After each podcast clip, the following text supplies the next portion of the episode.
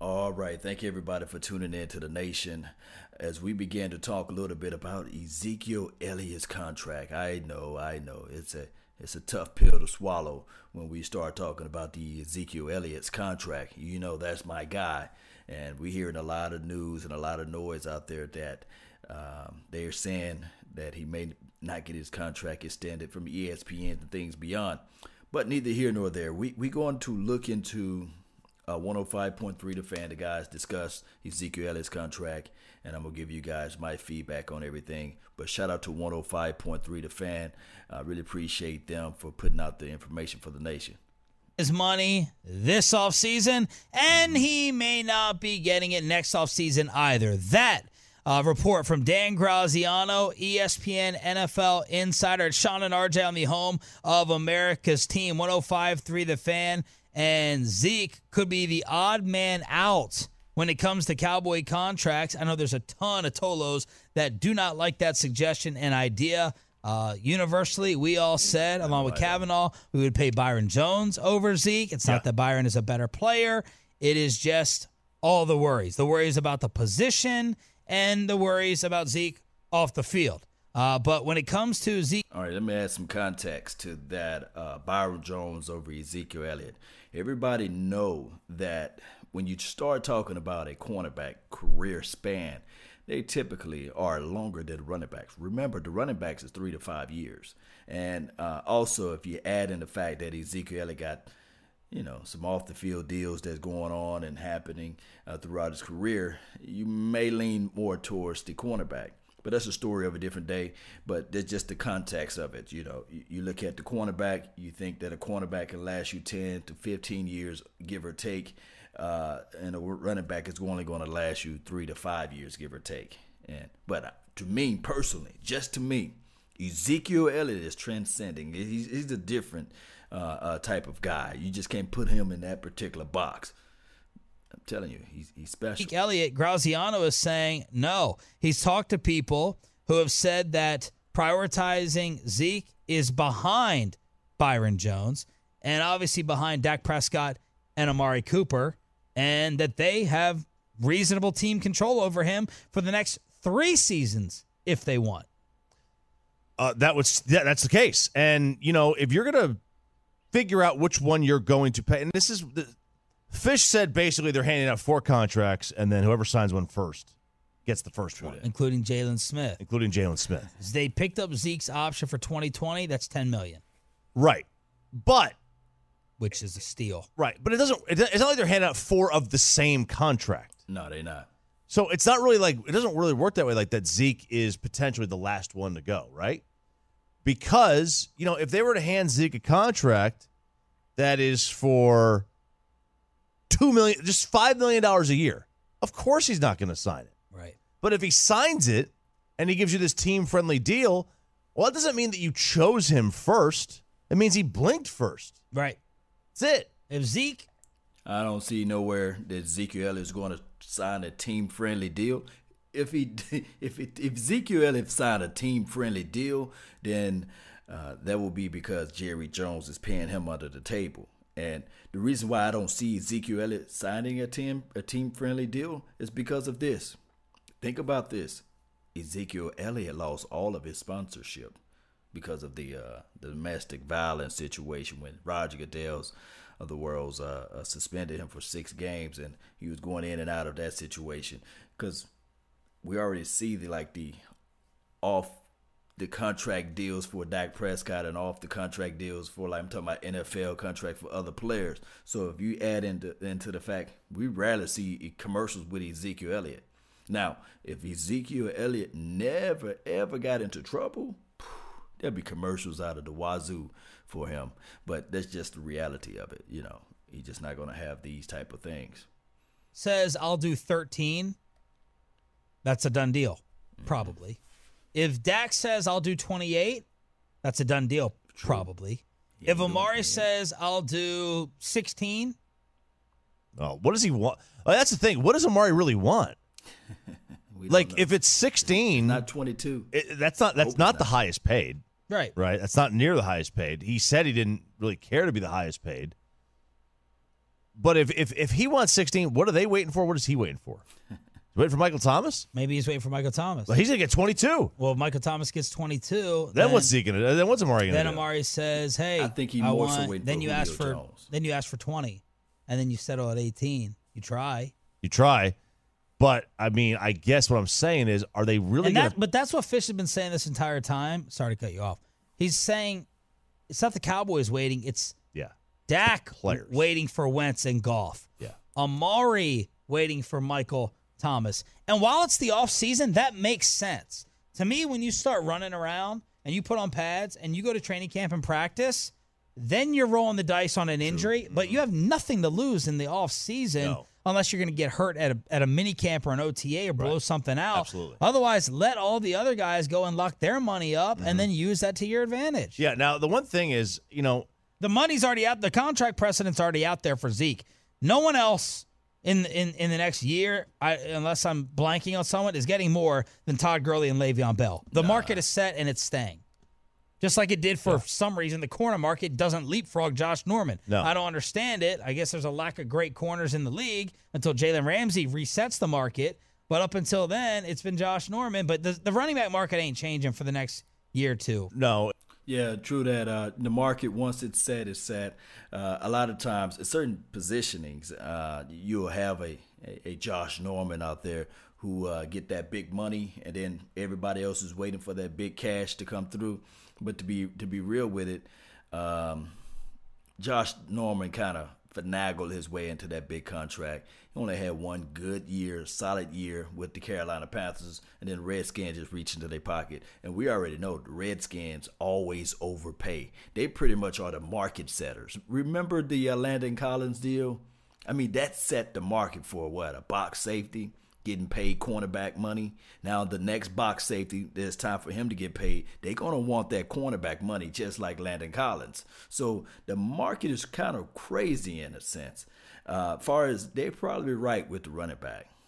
Now, sometimes teams have a lot of money left in the cap and they can front load a lot of money. Uh, for example, and I'm not saying that Khalil Mack is trash or anything, but what the Bears ultimately did was they reset the market. 141 million. There's a lot of money at that time. That was quarterback money for Khalil Mack.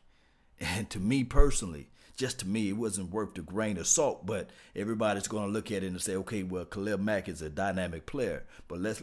Let, let's wait until like year four, year five into that mix, or, or year three into that mix. We'll see. We'll see was it worth it? Because now how you gonna put pieces around it? just how the market is, though. So we'll see. And Ezekiel Elliott, you get the Saquon Barkleys, and then you have Amar, uh, uh, I was it Alvin Kamara. Those guys, when it's time for their contracts to be up, they're gonna look at Todd Gurley's contract. And I believe that Ezekiel Elliott's camp, they're really looking at Todd Gurley's contract and saying, okay, I can't pay Ezekiel Elliott 9.1, whatever his market value is. And so far, every player, every major player that signed this year, signed above the market value. So it's crazy that uh, Michael Thomas' market value is 20 mil. He's asking for 22 million. So, and of course, Carson Wentz got 33 million, 107, I think 107 million guaranteed, paid above his market value. At the time, his market value was 29 and a half. So, we're gonna have to dive real deep into the to these markets. Once they're set, they're set. And the person who flipped the market around was your boy, uh, Russell Wilson. it's you know it's probably not. Um, Until Zeke changes it. and Zeke will change it.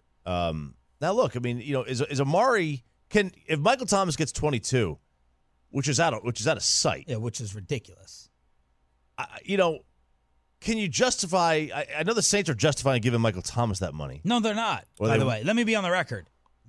You can't pay Michael Thomas twenty-two million dollars. No. It's a brutal amount of money. Absolutely you're paying. not. That's quarterback. I'm going to pay him six million than what I was thinking about paying Dak, or I'm going to pay him six million, eight million less than Matt Ryan makes. No, Hell no. You're not getting 22 million. Especially Let me when- just be clear on yeah, that. Especially when his quarterback won't be around to see the end of that contract. Yeah, and Michael Thomas is an absolute stud. I mean, this guy's a beast. Okay, Michael Thomas, Probably the most underrated. It could be the most underrated player in football. he catches the ball at a rate Not versus that a wide Jones. receiver should not be catching footballs. What do you mean? Drew like Brees. the, the numbers show that? He catches over 80% of the passes thrown his way. Yeah, 82 point. He set a record for wide receivers. Those are running back. Running backs catch the ball 80% of the time. Those are guys who catch the ball five yards down the field. Right. That's what their percentage. Is. Running is. backs catch the ball at 80% clip because they're screen I'm passes. still taking DeAndre. This is a wide receiver catching balls at an 80 plus percent clip. That doesn't happen. Now, he's probably doing it in part because he has arguably the most accurate quarterback that's ever lived True. and he's putting the ball right in his hands. But still, man, that is unbelievable. When it comes to Zeke and his money, and I said this last week before I flew out to Vegas, that I was just starting to hear a whisper or two that Zeke would be the one left out in the cold. You remember me saying that? You did. And you did. And I was like, why? I asked this person why. Stevens made the public comment. Well, Stephen Jones already said that Ezekiel Elliott is a straw that stirs the drink. So I really don't see how in the world that Ezekiel Elliott being left out of the out of the loop. But you know, sometimes they masquerade a lot of stuff and they try to throw a lot of charm in the water to seeing who's going to bite. But my thing is, the Dallas Cowboys are not stupid. I don't think they're stupid with these contract negotiations, and I think that they're probably Swedes and Ezekiel Elliott, letting them know, letting him know and his agency know that hey, we can't have these these these these f ups. and we'll try to keep it PG thirteen if you know what I mean. You can't have these f ups basically because they probably had the pen in their hand and the, it was ready to write that contract. As soon as that Vegas situation happened, they said, "Uh, can we get another pen?" And all of a sudden, the pen was dry, and they said, "Okay, we're going to stop this and we're going to pause and we'll come back to this meeting on another date." So it, that probably was going on. Let's listen. comments. He's talked they had to about his his floor at 16. He's talked about him being the straw that stirs the drink, the old Reggie Jackson line. And the person said back to me, exactly. When do they ever talk about anyone publicly like this except for the quarterback? And they don't. No. They don't talk about anyone publicly like that hmm. except for Dak. So just a little bit weird. And then I heard KT float. Float. He floated this, okay? He put he put he put the arm floaties on it. Are they waiting on some type of discipline from the Vegas incident? They better not Hmm. try to. That would be ridiculous if they lit him up. Randy Gregory is going to come back to play after failing another weed test, like his 90th, and Zeke is going to get punished again by the league for that incident in Vegas. He cannot get, like, he cannot get games for that. There's no way. I'll go and protest myself outside the offices of the All NFL should for that Vegas protest. incident. Although someone texted me and said they told him, don't mess up again. Don't screw up again. And he technically did. But there's no, way. That's an incident. That's part of the pl- part B of the He wasn't arrested. article th- against you know whatever it was. you don't have it memorized that Fish has told us in five, five, 50,000 No, I don't have it memorized. Article 239 Yes. or something like that. But anyway, part B of the of the decision on Zeke was that he cannot have any more incidents with authorities. yeah. Oh, Incidents, man. period. But see, that's not an incident. That that was a security guard, not a official uh, policeman or what have you. It's kind of like me trying to give somebody a ticket for running a yellow light. You know, it, it's it's not a it's not an actual ticket. You know, just because you ran a light while it was yellow doesn't mean that you qualify for getting a ticket. I I just don't see that being a, an issue. And if I'm Ezekiel Elliott, you got to say, "Come on, Roger Goodell, come on." I mean, this, this this league would be crazy to suspend Ezekiel Elliott or or to say he get more than three or four games of suspension when you got other people that's out there that actually getting arrested and they're not even bringing those topics up. That's a story of a different day. At the end of the day, Ezekiel Elliott never been arrested. I'm gonna knock on some wood, but he's never been arrested. So I don't see the angle of Roger Goodell trying to say, okay, hey, hey, hey, hey, he had another hiccup. Nah, it's kind of like me running a yellow light and the police officer pulled me over and they said, you know what, slow it down next time. And then all of a sudden the NFL saying, hey, since the police officer pulled you over, here's the ticket. Here's the game suspension because we told you life life shouldn't work that way. Let me know if you guys agree or disagree. Period. That's it. So uh, that was technically an incident. So this is Dan Grazi. This technically is, an authority. I don't know. You know, I don't know. He was putting cuffs. Yeah, he was putting cuffs. Uh, sorry, I'm thinking more the inter- the interaction with the the uh, the bouncer. Yeah, I know. Versus then the follow up interaction with police. Right. I don't consider the first an interaction with like law enforcement. The second, no, though, yeah. say bouncer, an authoritative figure. Then ended up in handcuffs somehow, some yeah. way. Although I'm saying that would be, I'd be outraged. It'd be stunning, uh, way more stunning for him to be suspended a game for that than him getting screwed with the uh, uh, abuse case. So, are you suggesting yes. to a to an extent that the Cowboys are like fluffing him up in the media to attempt to prevent him from holding out by making him think that that money's coming down the pike, and then when the ultimate time comes to pay him, they're going to pull the carpet out from under his feet? I think that, that the public comments are just to not make waves. I don't think that it's a negotiating tactic. I think it's to just not make waves. And they might be giving him some room. They might be giving him some room. It's to, you benefit two ways. Number one, we're not going to pay you $17 million. We can pay you 10 and then we can franchise you. We got you under control. They're also not going to pay him until they know who their coach is uh, for the next several years. If they if, if they don't keep Jason Garrett, they're going to hire a offensive coach. Mm. An offensive coach is not going to want to inherit a fifteen million dollar running back. Mm. True. You True. can't. You say you can't sign your quarterback without the coach's permission. You cannot have a fifteen million dollar running back for a new coach. So Dan Graziano saying he's hearing Zeke may not be getting paid this offseason, next offseason either. I will predict this. Zeke has made enough as a number four overall pick. I think that'd be another Le'Veon situation. That's what I would do if I was Zeke. Mm. I'm holding out on you. You're paying me. I am the reason that this offense has not completely sunk. By the way, that's true. I'm not just making Zeke's argument. He is he is the straw that stirs the drink. He makes the world go round. He bails them out. He puts it on his shoulders. It ain't the quarterback.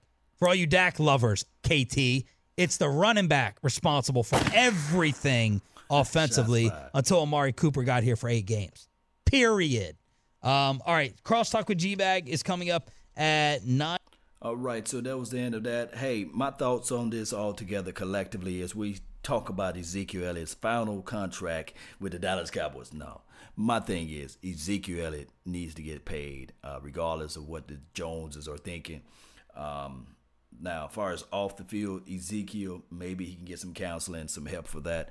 But my my whole thoughts on this whole entire deal is just go ahead and pay the man and figure out something. Now, far as the um, as far as all of the other running backs, the Le'Veon Bell situation of him holding out, I don't think that Ezekiel Elliott got that leverage because of the off the field situation. Because of he been suspended for what over six games or four six games and, and got the commissioner all up his you know what. So I don't think that he has a longitude or latitude like Le'Veon. Of course, Le'Veon Bell had his mishaps, but it wasn't on the level of Ezekiel Elliott. I think that Le'Veon Bell had more leverage and uh, especially Jerry Jones seems like the type once you cross him and he help you out. You know, I, I don't think that um, uh, you want to cross over on Jerry Jones like that. Emmitt Smith was able to hold out for those two games and got his money because it was a different era, different time, and then on top of that, Emmitt Smith, as it relates to being on the field and off the field, I mean, he was a choir boy compared to Ezekiel Elliott. So